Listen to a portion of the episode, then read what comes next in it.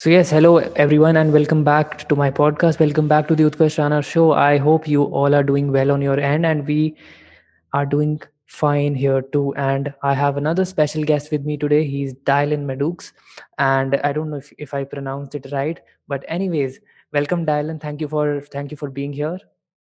Yes, yes. Uh, th- thanks for having me. Um, you're pretty close with the pronunciation. Um, Dylan Madoux uh, is Okay, the okay, okay. is Dylan best Madoux is the pronunciation. Sorry for that.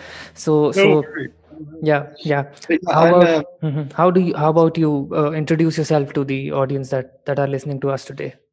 of course, yeah. I, I'm Dylan Madoux. I'm a um, musician, um, a conductor, and pianist from um, Oklahoma in the United States. Um, I'm 22 years old, and um, I'm the music director and conductor of the Vitam Musica Foundation here in Oklahoma City. Mhm, mhm, mhm, Great. Uh, so so yes, you're you're from a music background. We we we saw that, and obviously we are we are going to talk a lot about music today, and uh, because because it's it's uh, your cup of coffee, and uh, uh, we we will try to uh, imbibe some philosophical concepts related to music as well because that that that's what we talk about here on our podcast so uh, uh, my first question to you would be uh, when and what drew you to the music industry Yeah, so I've I've always liked music. Um, my my aunt was um, a classical musician. Um, she played the clarinet and bassoon, um, and and had degrees in, in both of those instruments. And so, from a young age, um, when I was around her, um, she oftentimes would would play all sorts of music and um, spur on um, my intrigue. But but it really wasn't until probably middle school, high school, around the age of 13, 14, that I really started getting into um, music to any real degree. Um, my, my father had always spurred on um, music instruction. He would buy me this or that instrument, but it never really caught on until later. Um, I, I joined choir Mhm. and um, I fell in love with with singing with others. Um, and so after joining choir, I, I realized that this is this is really what I want to do. The the communal aspect of music making, the um, coming together to create something that is bigger than oneself, I think is is the big aspect that drew me in.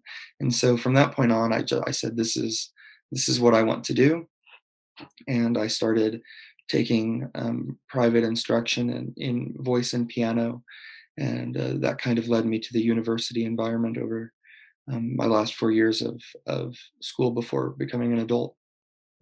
okay great great. So you talked about joining a choir right? And and uh, as you said that uh, doing something greater than than what you can do by yourself is is is a completely different feeling uh, in yourself. So how do you think that uh, like we don't just see it in a sense of music that you do but but everything around us like we have to collaborate with other people to make the best out of our, of our lives right? So how how do you think that uh, this this this little differentiation between doing some things by yourself and doing something with like-minded people affects us in some way or the other? Yeah, um, I certainly think that doing things with like-minded people does affect us. Um, but I think that you can have the same sort of impact as well through a um, solitary experience. I think that the, the main thing is is creating something bigger than oneself. Um, and like, what, what does that mean to create something bigger than oneself? Can't um, if, if there's no one there to perceive that, is it really bigger than you? Well, uh, in a sense, because you are the perceiver as well. But certainly with a choir, everyone coming together. Um, if, if you didn't have one of the sections, you know, it certainly wouldn't sound correct. But you know, I, I have the other aspect as well of, of being a pianist, where I can sit down and then just create something musical I think that what what it boils down to is what we are creating, or in music, what we are creating that is bigger than ourselves. It's not necessarily um, a communal aspect, but it's a narrative aspect. Um, whether a choir is singing or a solo pianist is playing or a violinist or or whatever. Um, I believe that that we are truly giving um, the perceiver, whether that be the self or the audience, um, a truer sense of narrative of humans. I think that it, it just shows the multiplicity of otherness, the same way that a novel does, a poem does, um, a piece of artwork. Um, this music tells the the story of its creator, um, both the composer and performer. Um, and I think that making that your own and sharing that is that communal aspect. Mhm, I get the idea, yeah. And and uh, obviously when you when you talk about a choir, right? Uh, you you and and because you're a you're a compo uh, uh, what what what do what do they call the person that you know guides the conductor, the conductor? So you're a conductor, right? For for the whole whole choir. So uh, who generates uh, the idea for the music that is going to be played throughout? It's it's you, right?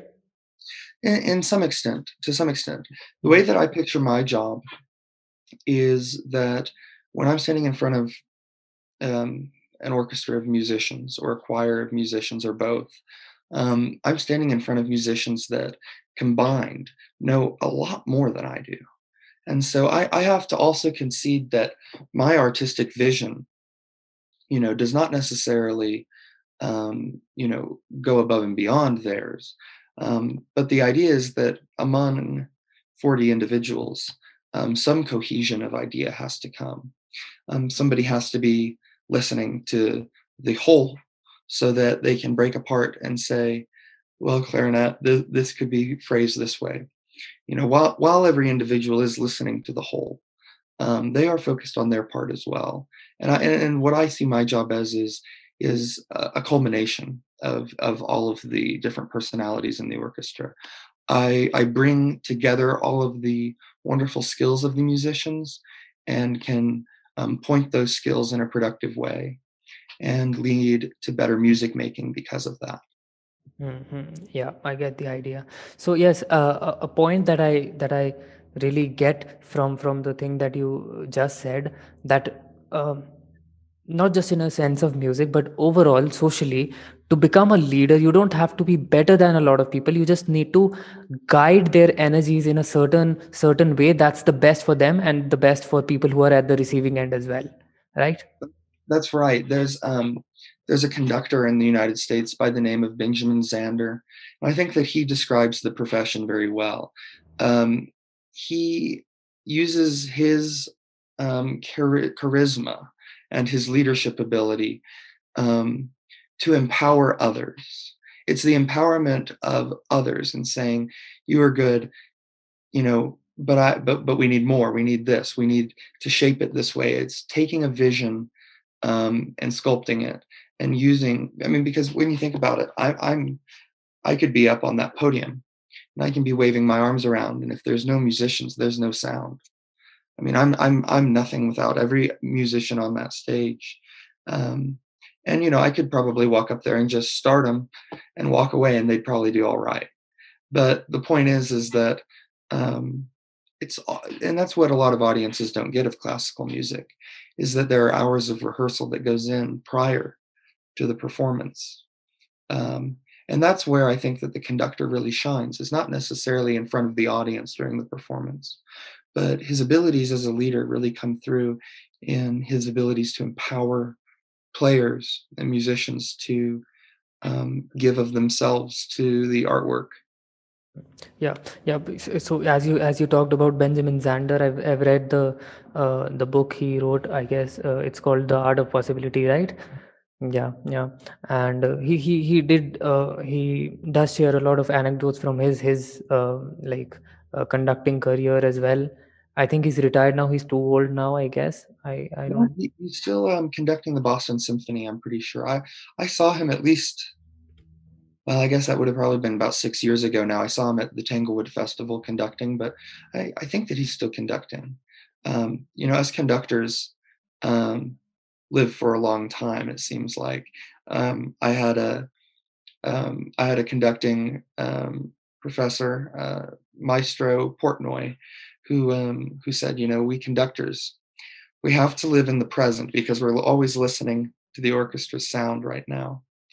But that sound is being created as something else we have to think about. We're thinking ahead to what we're going to listen for, but also we're constantly reevaluating what happens in the past um, and how that will affect the future and the sound we're hearing now. So Meister Portnoy said, well, that's why us conductors live so long. It's because we're constantly defying the laws of time. Mm-hmm. Yeah, yeah, I get the idea, and I and I think as as a conductor and and socially as a leader, you've got this responsibility of keeping people with you, and and you've always, uh, you always have to be at at, you know, you always have to think at some level of of what other musicians are thinking of you and and and what other musicians are up to you so that to get the best out of them. So so uh, like another question is on the same tangent from my side. And it's like uh, when you have so many people working for you like not for you but but with you mm-hmm. uh, is there ever any clash of ideas between between certain people? And how how do you deal with that personally well, the clash of ideas doesn't typically come from the orchestra. Um, where, where, where, where, where I get clash of ideas from is, a, is the complete non-musical side. And it's not actually, I'm very lucky in that I don't, I don't see a whole bunch of clash of ideas from the other leadership in, in the orchestra that I work for or in the other groups that I, I participate in. Um, at Vitam Musica, um, other than just the musicians and myself, um, you know, we're a nonprofit organization that is funded through um, grant monies um, from other nonprofits or from the US government or from private donations or sponsorships from corporations or individuals. And um, we're led by a board of directors that um, gives money and oversees our operations just like any other corporation would. And oftentimes, I find that probably the most um, the most kind of conflict that that is crops up between conductors most likely doesn't come from musicians. For the most part, it comes from boards of directors and um, different ideas about how to use funds or different ideas of how to choose music and programming for an audience. Um, and you know, the board of directors has to think, well, what is going to sell the most tickets, and how are we going to get the most money out of you know what we're putting in and the conductor is thinking more about well what do i want to do and what do i think is important? Um, and so that's where that conflict really comes from. Yeah.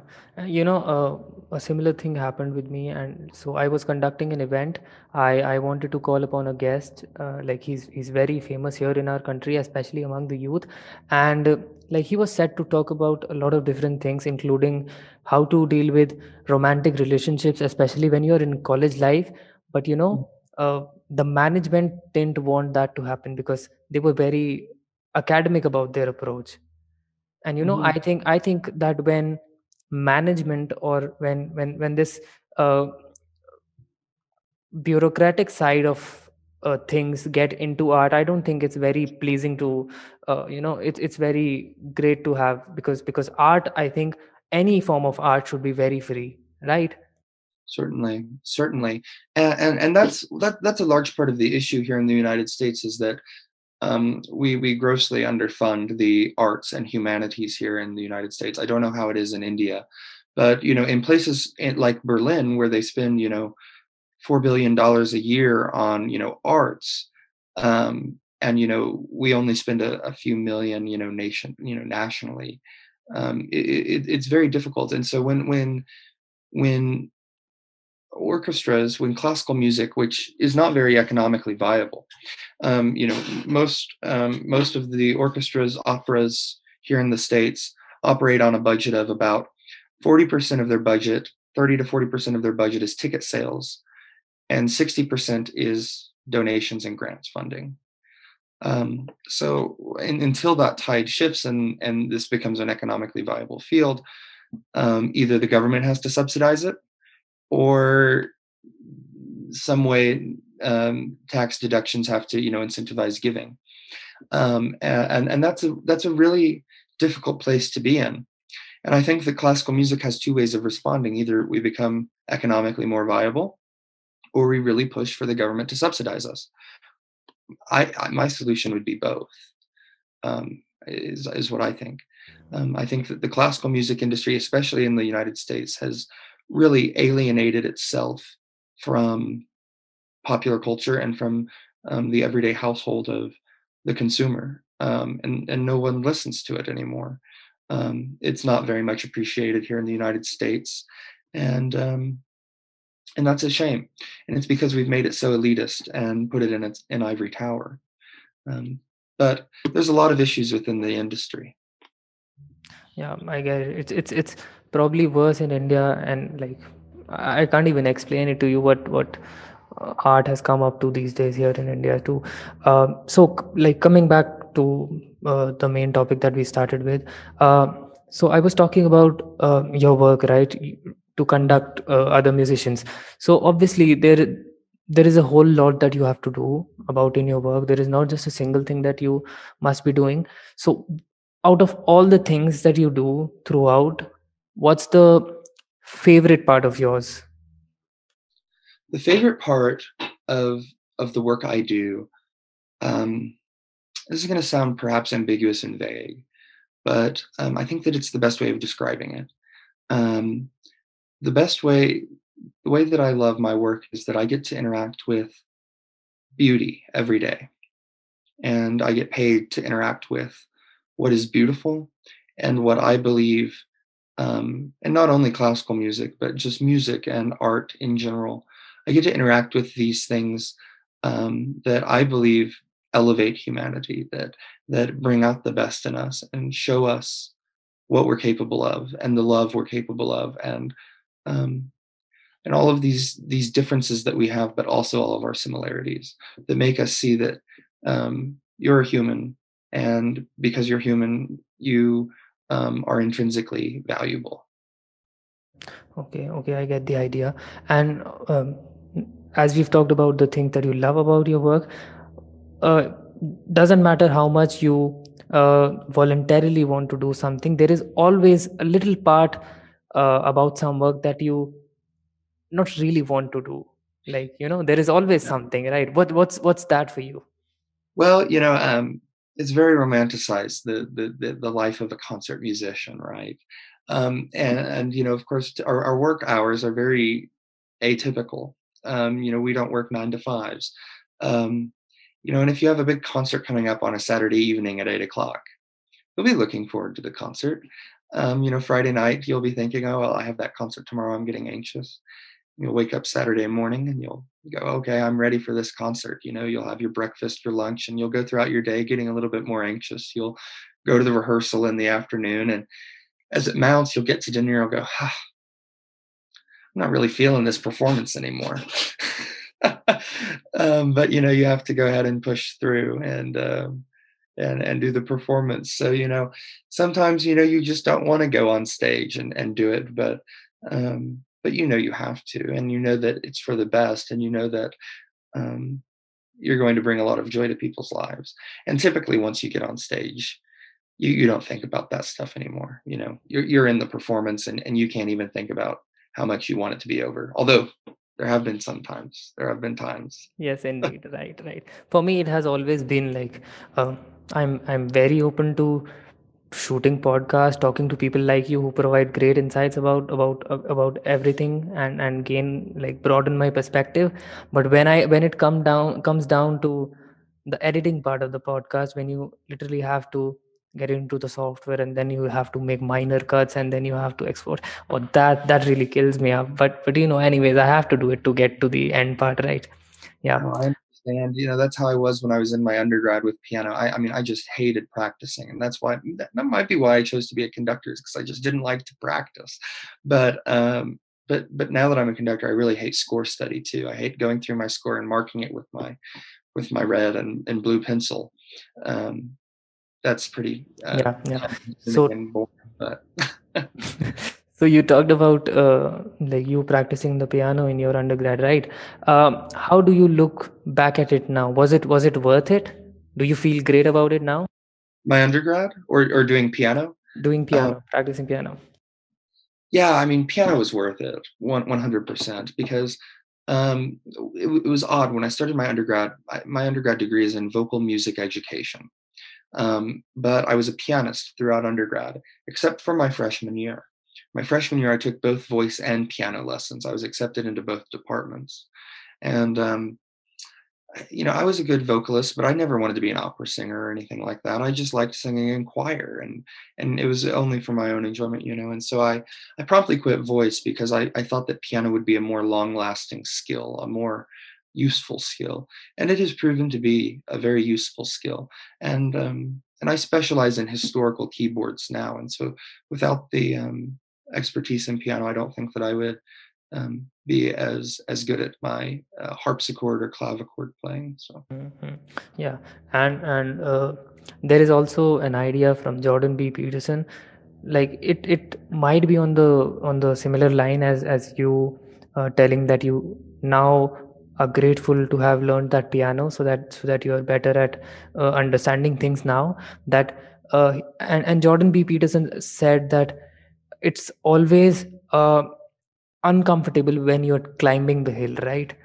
but when you Mhm. when you when you get to the top and when you look back at the journey that you've made throughout you always yeah, look back at it and and you think wow this is this is what i've went on to and this is where i am right now so that's a great feeling indeed and I, and I think that that's that a statement like that could be true for um, for many different aspects of life, not just learning a, a skill, but um, but you know experiencing love and heartbreak and and difficult times. I think that all of these things the same thing can be said that how do we know what what what um, good these negative feelings are doing inside of us. Um, i think that it was rilke that might have said you know you have to treat the unanswered questions inside of you like locked doors or um, books written in a foreign tongue. They're not yet knowable. But perhaps if you keep living the question one day you will find yourself living the answer. hmm yeah. Uh, so yes coming back to the to the music part of your life uh, obviously your your your life is now like 95% music as i reckon. Uh, but but but uh, uh, like have you ever been on the receiving end of the choir? Like and and what what impact did it have on you? Yeah, to, to bring up Benjamin Zander again, um, I had seen him do a performance of Mahler's Second Symphony with the uh, Tulsa Symphony Orchestra, and um, I'm not sure if you know the symphony, but it starts. Um, it's called the Resurrection Symphony, and it begins with the death of the tragic hero, and it tells of his subsequent resurrection. Um, this could be seen as very Christ-like, but um, it's more of like a um, his first symphony tells the story of a hero, very Greek in kind of origin in, in many ways. But it starts with his death and when he's finally raised to heaven in the fourth movement, about an hour and a half or so later. It's a very long symphony. Um, the choir comes in, um, joins the orchestra, and um, it's just one of the most glorious moments of music of all time. Um, and I mean, I just couldn't help but weep. You know, it's like Mahler has built you up for this moment for an hour and a half, and you know, th- this is given away to you, and just um, right there at the end, you know, for the last thirty minutes of the symphony, you're just um, in awe. It's it's quite an amazing experience. Hmm. Yeah. So I have a like add-on question to it.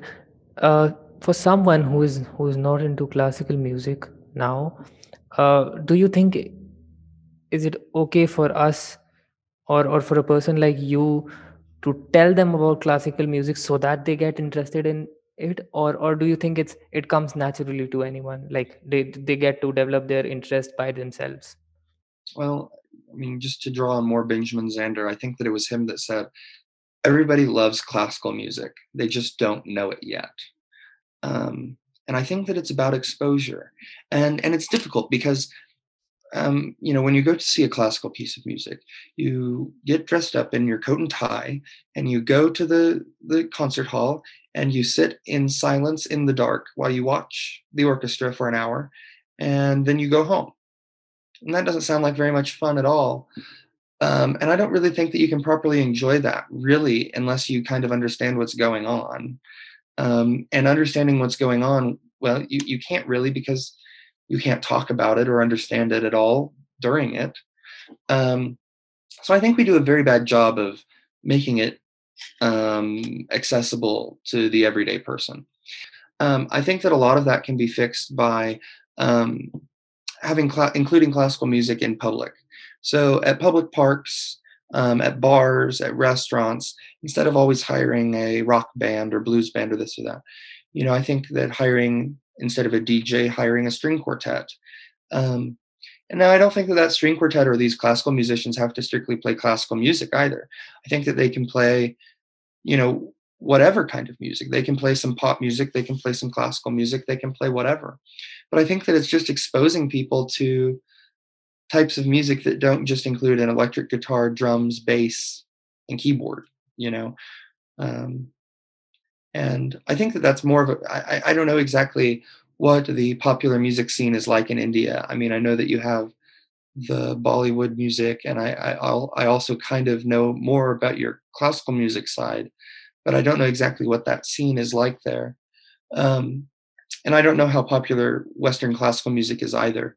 But um, but you know, in America, I would say that generally to encourage people to partake in this sort of art, we have to encourage it somehow. And I think that making it accessible is the best way. Mm, like in India, I think the scene is very off, especially for, for the Indian classical music. There are very few left now who really enjoy it, who, who, who like are into it voluntarily. And for the Western classical music, like it's the same. Like people who do it volu- voluntarily and people who enjoy it voluntarily are, are the ones who are left. For me, eh, for me personally, I, I'm not a huge fan of Indian classical music, but like I've, I've only heard from beethoven and mozart when it comes to western classical music because that is what helps me while i'm reading my books so that always plays in the background i don't i don't feel it necessarily but yes but it, it helps me concentrate while while i'm studying and while i'm reading my books yeah. yeah yeah um it's kind of it's kind of odd because i can't listen to western classical music while i study i'll, I'll get too into it. But if I put on like some Hindustani music, I'm fine. so the same way that you kind of use classical music, I can use like Hindustani or Carnatic music in a certain sense. Um, because I, I, don't think that I'm as familiar with the way that it's structured. Um, or I, I, don't think I can listen as intently to it because I just I'm, am not as culturally ingrained in it. Perhaps I don't know, yeah. but um, but yeah, I, I, I certainly see, I hear that from a lot of people that they use classical music to study. Um, and I think that that's great. And I think that that's a perfectly fine way of using classical music. Um, every so often, I think that it's worth an intent listen. Um, I want to listen to this, you know, and I, I might do other, some other things um, that take a little less brain work, you know, maybe just have a glass of wine or something like that um, after a long day of work. Um, yeah, I, I think that Mm-hmm. It, and when you listen to Mozart, you know, Mozart is a great one because Mozart is so um, you expect you, you, can hear he gives you what you're expecting to a certain extent um, and, and and it's this kind of music that you, you feel so much joy from or so much sadness from because the emotions that are being expressed by mozart are so universal in a certain sense. Um, not saying that all music is universal because i'm not sure if i like the it's the universal language sort of thing because i mean look i mean i'm talking to someone from india and, and we can see that our our musical languages are very different. Um, but i think that there is certainly a universality to being able to feel and emote from this art form yeah i get the idea so yeah as as, as you told uh, me about you being at the receiving end of the choir too and and you told me about about, Benjamin Zander. So uh, it's a question for you personally and and a question in general too. That do you think that music for you and for for people in general can act in very therapeutic ways and and can help them in some way or the other? Certainly, certainly, music can be therapeutic. Um, here in the states, there's a whole section of um, classical music that is devoted to musical therapy um, in in a psychotherapy kind of format. Um, but you know, I, I think that music and all art can be used very many different ways, um, and I think that it can be used in really terrible ways too. Um, I think that it was Adorno, Theodor Adorno, that said, "Every piece of art is an uncommitted crime," um, and it's how we appropriate that art for for use that I think that um, gives it its most the most of its power. Um, you know, we could take Wagner, and we could look at his operas, and we can use them how the Nazis did, and say that that this justifies an Aryan race, or we can look more deeply and say, well, perhaps the narratives that Wagner is telling are not emblematic of a German superiority, but are just a narrative of a people from a, a place and time that have threads that continue throughout humanity. Yep, yep, I get the idea. Yep. For, for, for me, it has, yes, really acted in most therapeutic ways. Like, uh, for me, when I when I'm really sad about things, and and and I especially listen to even sad music, like it Mm. helps me cry myself out, and then I feel really relaxed. So I think that's the same Yeah. for everyone. Yeah. It's relating to that narrative of of whatever that person who produced that music um, was feeling. And if you can relate to that feeling, somehow you feel a little bit better because you know that you're not the only one. You know that other humans have felt this way too, and other humans survived. Um, it's our resiliency. Yeah, especially and and and you talked about relating to the narrative of the of the of the producer, and especially when you're the producer and when when when you know that someone is related to you, that's a great feeling indeed, right? Exactly. It's a it's it's um it's an interaction that, that goes back and forth from a receiver and perceiver um, to the creator and performer. Um, and I think that to a large extent, um, this is this might be what we've lost in classical music to a certain extent. Well, it's become such a sterile environment of you must play everything perfectly because this is how it was written down. Um, lends itself to not having that kind of creative spark of performer creator perceiver audience kind of relationship whereas you know back in the day when the, the, this music was being performed the regular thing to do was to improvise ornament embellish add on um, these sorts of things and audiences at the same time were talking chatting drinking eating laughing um, all while the performance was going on. It was a very interactive experience, much like a rock concert would be today. Um, and that's what the classical music world is lacking to a certain extent. So you have to get, you have to look past that social element, and that's hard to get past. Mm, yeah, yeah, indeed. Um, so yeah, now now now that uh, we've talked about your receiving end, and now that we know that you are in control and command of uh, of the of the uh, choir when you are uh, in the in the role of a conductor, so for you, how how often do you have performance anxiety? And i think you are quite experienced now to have uh, performance anxiety as like you you might not have it more often like as as it used to have been but what how about it now do you still have performance anxiety when you're about to perform the next day what do you feel about it and how do you overcome it Always, always feel performance anxiety. Um, and I don't know if I could say it's gotten any better. Um, I think that a certain amount of anxiety is necessary.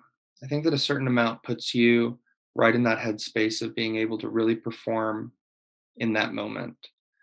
Um, I think that um, performance anxiety and regular anxiety really go hand in hand often.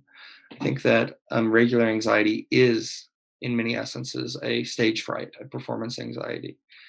And understanding that you don't necessarily have control over how the audience perceives what you're putting on. You have to know that um, the work you put in was the best work you could, and that you gave the best work you could, If you were satisfied in that performance, then it doesn't matter what others think. Um, of course, you care because trying to sell tickets, but if you're confident in your own work, in your own art, in your own beauty, then you don't have to worry about the critique of others. And so being confident that they're going to like what you're giving them, I think is the biggest key. Um, and that gets rid of a lot of the stage fright. Yep. Okay. Yeah. I, I, uh, as I talked about in my last podcast, it was with a guy named Sebastian. He, he, uh, he was on the similar line as you are. Like, there will always be some amount of people who really don't resonate with your idea, and that's perfectly fine. And you don't have to make everyone happy.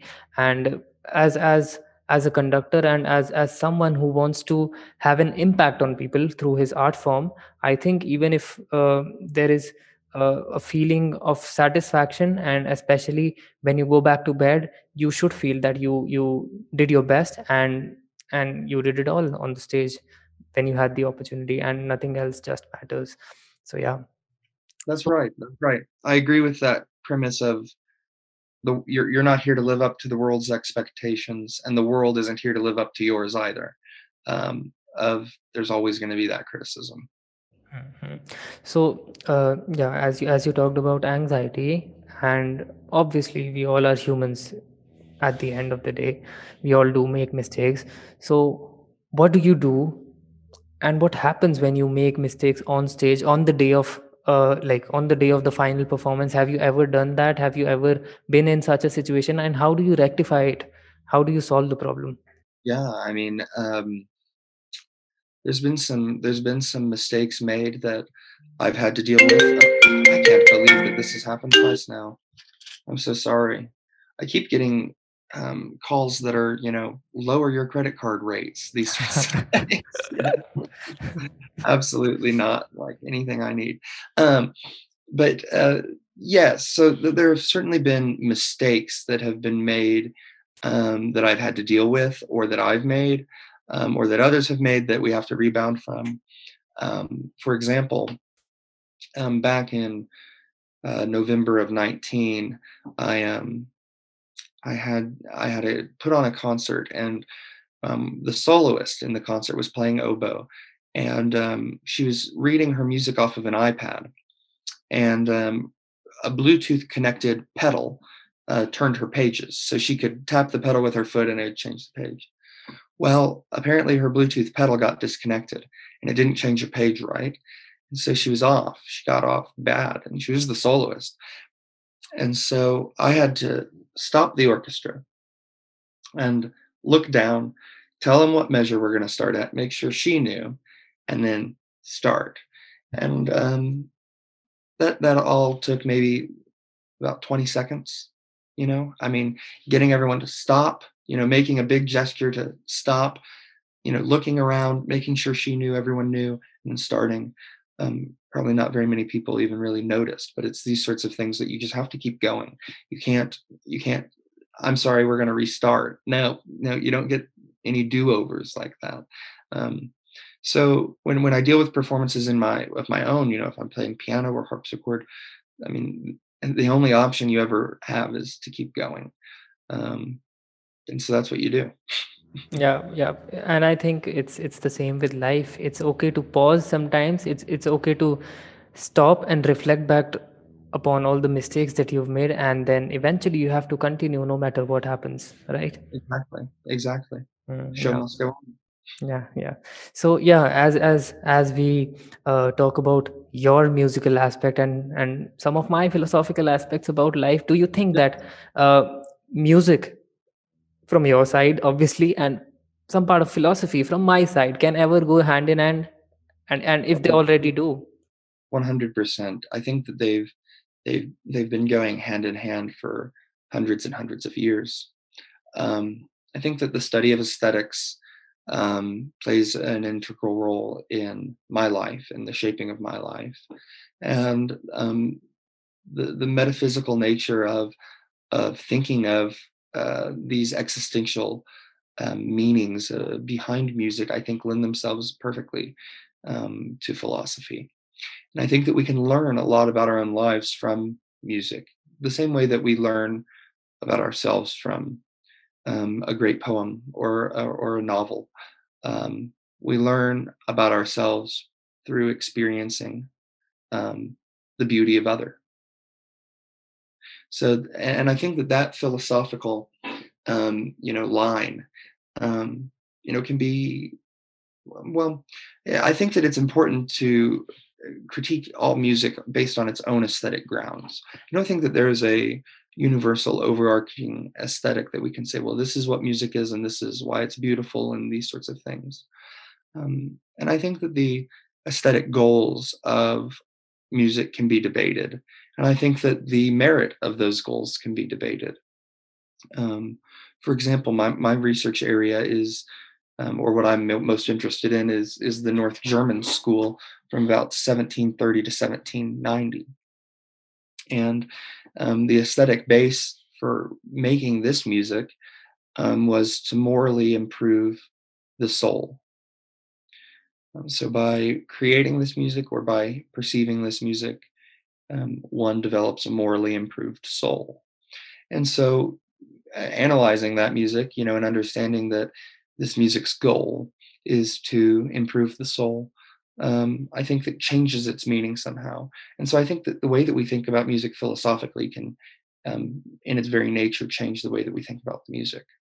Mm-hmm. Exactly, and and as you as you told about uh, that uh, you know uh, there are there are a lot of times when when you you have to go for something new and and it's it's not written in the books and then you have to you know uh, uh, create something of yourself.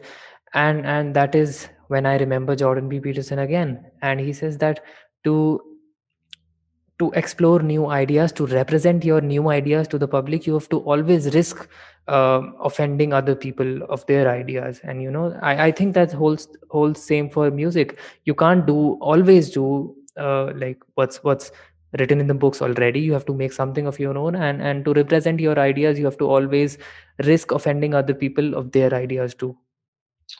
I can agree with that to some extent. Um, I think that the ideas of taste, the sense of, or developing a sense of taste, um, or somebody's idea of what their taste is, um, I'm not so sure that that's such universal um, or objective. Yeah, it's certainly there's portions of it that are objective, but certainly the the actual taste itself can't be. Um, it's a difficult it's a difficult question. I um, I, I, I, I'm not sure if I, I totally agree with that quote given the context of who it's coming from, if that makes sense. yep, I get the idea. My, my only problem with, with Jordan Peterson is that he um, likes to make a whole bunch of descriptive claims that we can generally agree with, but then never makes the normative claim that is assumed by all of the descriptive claims that he makes. Yep. Yep. Uh, and uh, now coming back to the music part of it, because uh, yes. yeah. Uh, so were there some mistakes or blunders that you made throughout your career so far?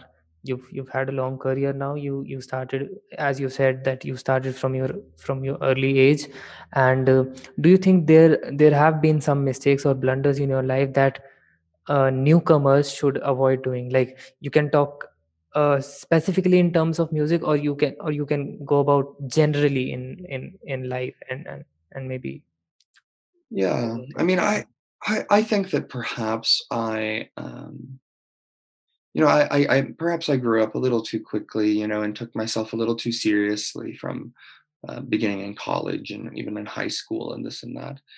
Um, but I think that to a certain extent that lent itself well to my own personal growth and development as a professional. Um, and I think that I ended up dialing that back at a certain extent in college. But um, overall, and I don't know if this, because this is a detriment, but also a positive. Um, when I was in my undergrad, I focused on a whole bunch of different things. I was a jack of all trades in music. I, I did musicology, I did historical performance, I did conducting, I did education, I did all sorts. You know, I did performance. And so, I, although I had a lot of experience in a whole lot of different fields, um, I could have specialized more. I think that I could have devoted more of that time rather than being jack of all trades and, and doing something that I I really want to focus on. But but I still do that. I still do it. It's still still is something that I I just I can't do it though. I, I it's it's something that I I can't decide on one thing to do. Um, and perhaps sometimes I wish that I could because I, I might be better at one thing than than trying to juggle everything. But yeah but I like being able to juggle everything and and and being able to do those things. I I also really appreciate that. So I guess it depends on how you look at it. Um, but I, I'm successful so far what with what I'm doing. So I guess I've done something right. I don't know. yeah good for you yeah good for you and and you've certainly done something right and uh, yeah uh, like it's the, the the things that you talked about it's on the similar tangent for me as well because i've been serious uh, throughout my high school and and when i'm I, i'm in my college right now and uh, i'm very serious about what i want to do in life because uh, there are times when my friends call up and they say that we are having a party here and why don't you come up come up? And i'm saying like no i'm busy with my work and i and i'm happy to be here at home sitting on my computer and doing my work. I think Yeah. that that's that's uh, not always how it should be but yeah it's it's up to you at the end of the day. And and yes uh, you talking about you being the jack of uh, like all trades and and doing uh, a lot of different things at the same time it's been the same for me right uh, like i i i I did some photography projects when I when I started early in my college, like two years ago.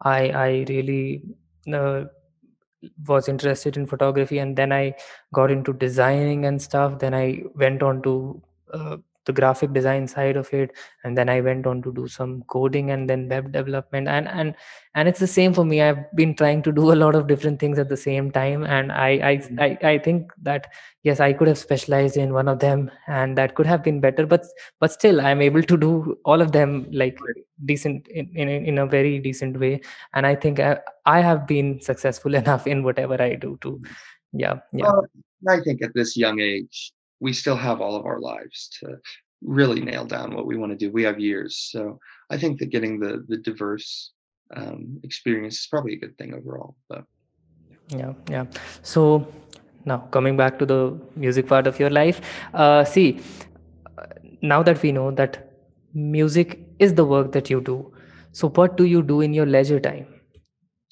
yeah, I um I spend a lot of time with when it's not COVID. I spend a lot of time with friends. Um, I spend a lot of time, you know, typically drinking, conversing um, with intimate groups of friends. You know, of 10 or so people. I, we, we we have, you know, little yeah, I, I was just saying that um typically I, I hang out in smaller groups with of friends, you know, in a salon setting, talking about probably what we think are matters of importance but are of no real concern to the outside world. But um but yeah, we we we just we enjoy um having some cocktails and um and enjoying um, each other. I, I spend a lot of time reading novels and poetry um, I, I I watch a, a little bit of TV, um, but not not a whole lot of t- television. Um, I, I watch documentaries typically when I watch television, some nature or or space or something like that. Just something that's kind of interesting that you know. Um, but that's really a, a lot of what I spend my time doing is is reading um, and and spending time with friends. Um, I, I surround myself with a bunch of other musicians, so typically we we actually spend most of our leisure time making music, so or or thinking about music, talking about music. It's funny that you know our hobby is is pretty much our job too. So kind of our lives revolve around it to a certain extent. Yeah, I'm I'm again with you on the on on this thing same again.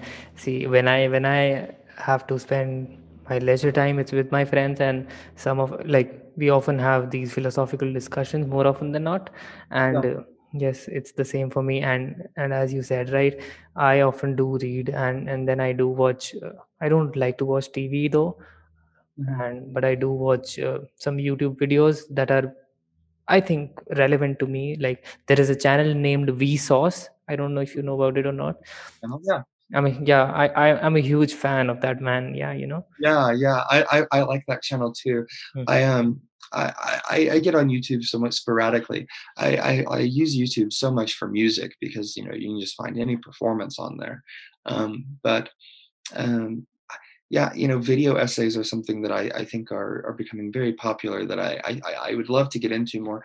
I I I've been told by people that I should, you know, get an Instagram and a TikTok and a YouTube and make content, but um, it's not something, you know, doing the video production and all of that side is not something that I've ever wanted to do or I'm good at. And, you know, also I, I, I start thinking, I just get so pedantic that I don't know if anyone would want to listen to me. you know, I mean, such esoteric, you know, things, but really, I, I, I'm not sure if um, with my schedule, content creation is ever something that I've um, thought about, but it seems like the quality has gone up significantly over the past, you know, five to 10 years. And um, it, it would be very difficult for me to even enter that realm. Yeah, m- no, I, I don't I don't think that it would be very difficult for you because considering a man like you with so much experience, I don't think it will be a problem for you. There is always so much space for for talented people like you to come over here. But but it's always up to you if you if you like you can only make content if you really want to do that. You know, when you Right. re- when you really have the thing to do that. For me, I ha- I do have that. I'm very Yeah, consistent on YouTube and then Instagram and all all these and and and my podcast as well. So that's that's that's what I really want to do and that's why I'm able to pull it off. And for someone who doesn't want to do it and and then you have to show up for it each and every day, it's very difficult for someone who actually doesn't want to do it. So yeah, that's that's always up to you.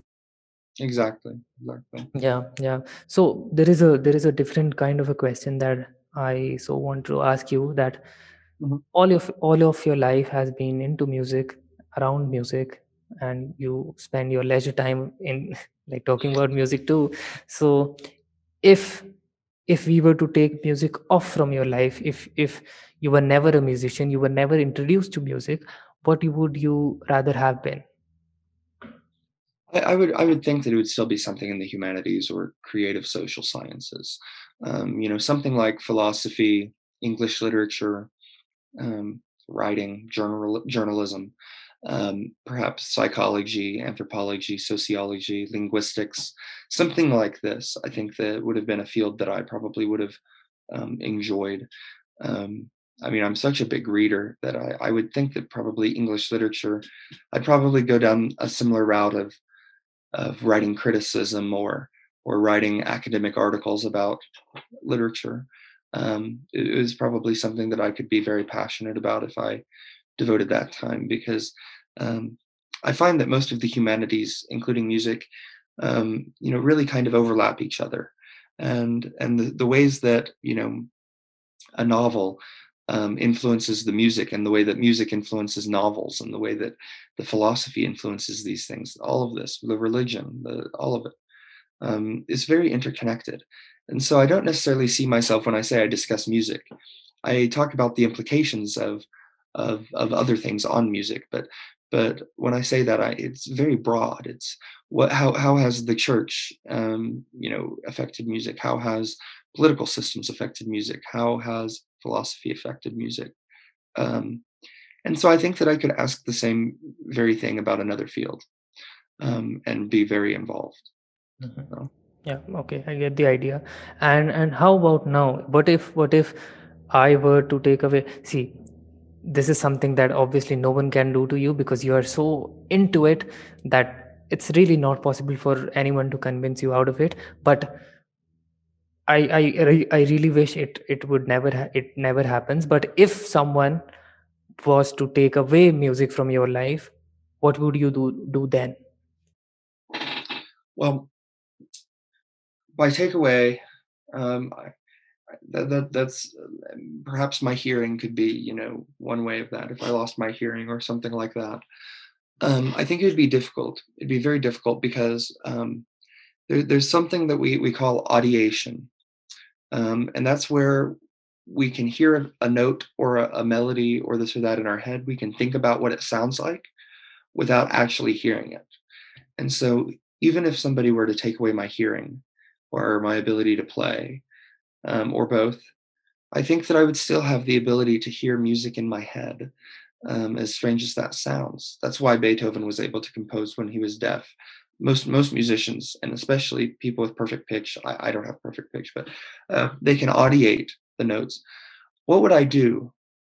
I mean, for money, I mean, I, I'd probably do something. Um,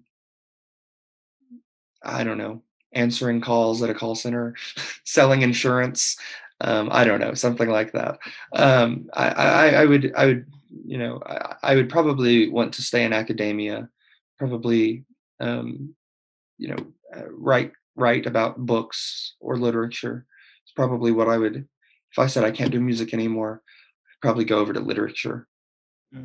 I was about to come to the point where you said, uh, like Beethoven could could compose uh, after he was deaf. How how can one do that? I'm I'm really curious about it. I have been curious about it, but I didn't find anyone relevant to ask it to. So so that you're here now, I'll ask it to you. Have you ever had a song stuck in your head? Yeah, it is still like not like there's a song stuck in my head from like a month now. It's from Passenger. I don't know if you know him or not. I don't know this. Yeah, no. But you can still hear it in your head without listening to it. Yeah, yeah. So um, think about if you knew how to write the music down that you heard in your head. Um, if, if you could hear that song in your head and write it down on staff paper, then you'd have the same skill that Beethoven did, or that and that a lot of musicians did, uh, or a lot of musicians do have. Um, in university, we have to take a class called aural skills um, and ear training, and that's where they could play a piece of music for us and we have to listen to it and write it down um, just from hearing it um, on, on, on, staff paper. So uh, it's a skill that we learn.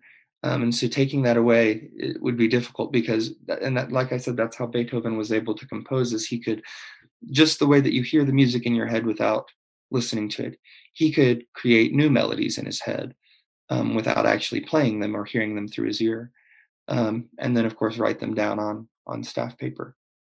Hmm, yeah, yeah, and and as you talked about, uh, like you were you were uh, made to listen all these melodies, and then you were made to write that down on a certain piece of paper. That's the I think that's the bottom up approach to to learning something, right? What do you think about how how this bottom up approach to learn something can can this work equally well? Did this work equally well for you? Like to uh, to write it down first and then play it is a very different thing in itself. And then like to hear it and then write it down is a very different thing to do in itself. So do you think this this bottom approach bottom up approach works well for you and and works well for the general public? Well um perhaps. I think that they're just two different um skills to a certain extent. Um i think that being able to compose something um in many ways is easier than having to listen to it and then write it down. Um, but the same thing, but the opposite can be said is that composition, um, you know, writing something down to be played um, requires much more creativity, of course, than listening and writing it down, because um, you're not necessarily coming up with any new information there, right?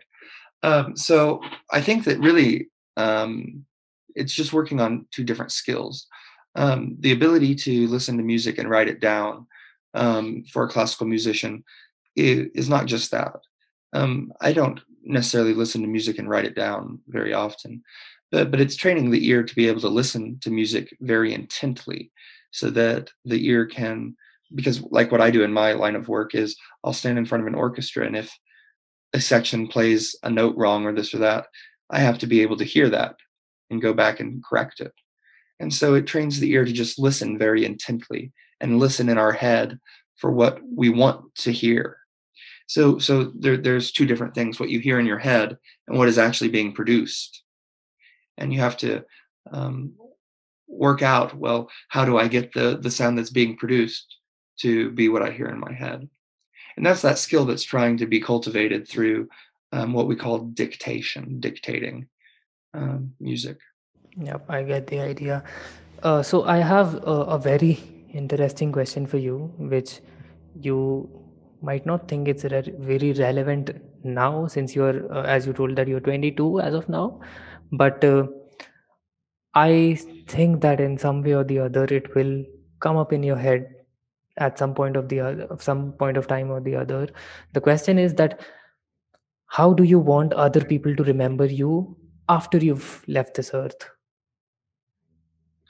I want to be remembered as somebody who was kind, giving, loving, um, gave to his community, um, and was generally selfless and sought to do the most good for humanity that he could, that I have the power to do.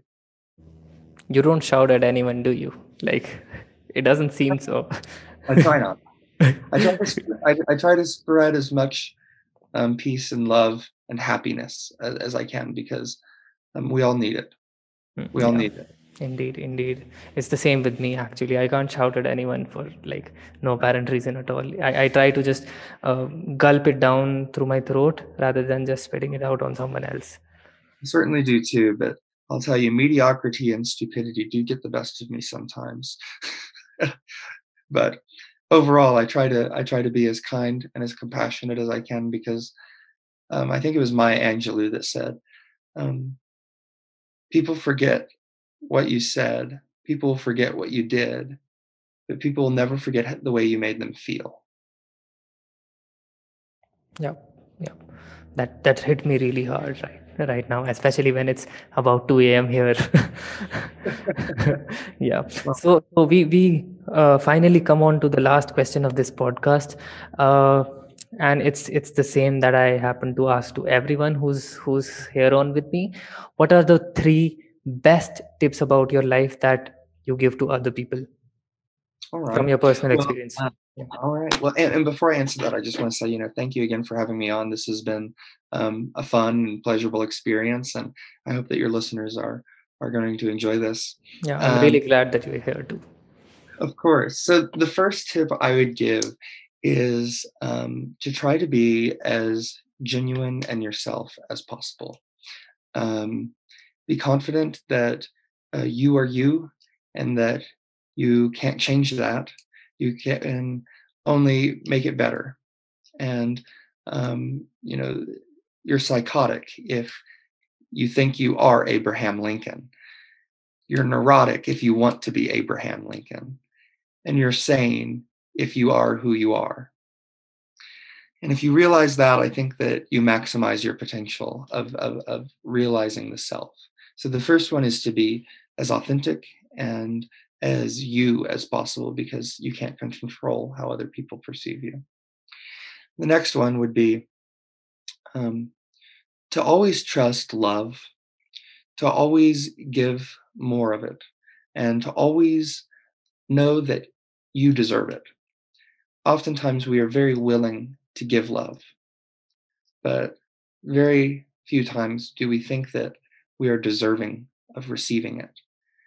And I think that to properly be able to give love, we have to be able to receive it. So I'd say focus on being able to receive love just as much as you give it. And then the last thing that I would say is to give of your community, give to your community um, around you. And that doesn't have to be in a large way. Um, that that could be just saying hi to your neighbor, or um, or this or that. Um, but I would say give back to your community in any small way that you can, um, because ultimately um, you'll find more sense of dignity and and and love of yourself for having given of yourself than having tried to store up something that um, is less valuable than than the love, compassion, and and these sorts of things that you can give. And I'll give you a bonus one because um, I don't think that any of these are necessarily practical, or I don't think that you can really practice them intently or really any other virtue, without consistently practicing courage. Without courage, I don't think that you can practice any other value consistently. I think that Maya Angelou might have said something similar to that as well. But um, courage is needed to persevere and to be the best human that you can be. That was like that gave me goosebumps. All these four, like all these three tips and and the bonus tip as well. Yeah, well, um, I feel very overwhelmed and and I'm like super like I was super excited to talk to you and and and talking to a person like you who's so passionate passionate about what you do and and and what you bring to the society with your contribution i feel really grateful that you agreed to be here and and, and i really thank you for being here and spending out your time to be here.